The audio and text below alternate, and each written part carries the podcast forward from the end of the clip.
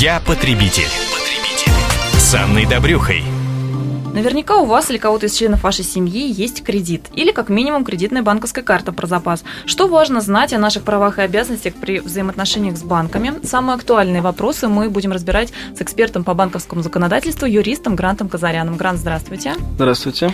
Ну и традиционно мы отталкиваемся от истории из практики, исходя из которой постараемся дать вам советы, которые будут полезны.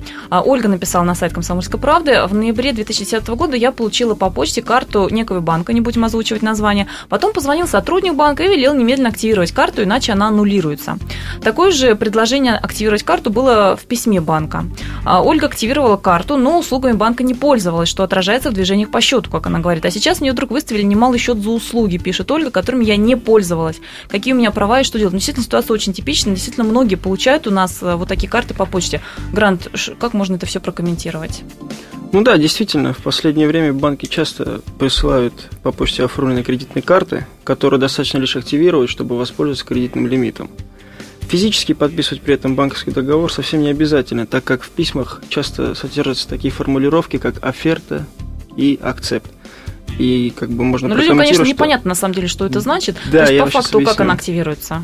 Оферта – это предложение банка заключить с вами некий договор на определенных условиях. Акцепт – это ваше согласие.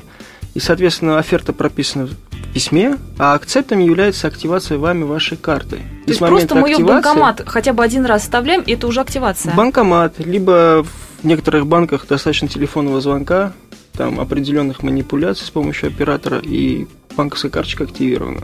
Так. В данном случае после активации включаются все доп. Опции, которые изначально включены в карту. Это обслуживание годовое, всякие комиссии.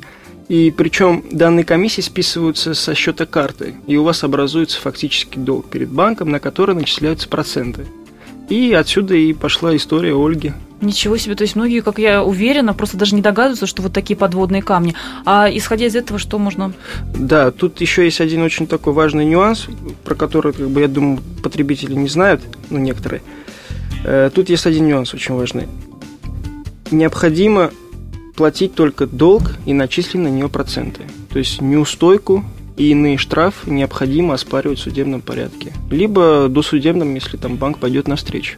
Потому что пока нету письменного согласия о неустойке, то есть данная неустойка не может взиматься. А что, требует помимо комиссии еще и какую-то неустойку? Это действительно на практике банки пытаются вот так людей нагреть? Ну да, действительно, нагреть? Представьте ситуацию, да, списали комиссию за обслуживание счета, начислили проценты, вы не в курсе, то, что вам уже начисляют, и, соответственно, как бы идет просрочка. И образуется, как бы, ком долга целый. И получается, как бы, начинают еще коллекторские агентства подключаться часто и взимать с вас долги. А люди не знают, что обязаны платить только проценты и основной долг. Ничего себе, но это очень важный нюанс, и действительно все это стоит иметь в виду. Грант, а какой-то совет можно дать общий? Все-таки, если мы получаем карту по почте, категорически никогда этим не пользоваться? Или все-таки, если внимательно все прочитать, то, ну, не грех воспользоваться? Да нет, как бы, почему не пользоваться? Надо просто, как бы, здраво подходить к данному вопросу, и, как бы, изучать документацию, читать. Если вам что-то непонятно, то лучше не полениться и обратиться в банк за соответствующей консультацией. Ну что же, все это стоит иметь в виду, и мы надеемся, что вам на практике пригодятся советы, которые дал наш эксперт Грант Казарян, специалист по банковскому законодательству.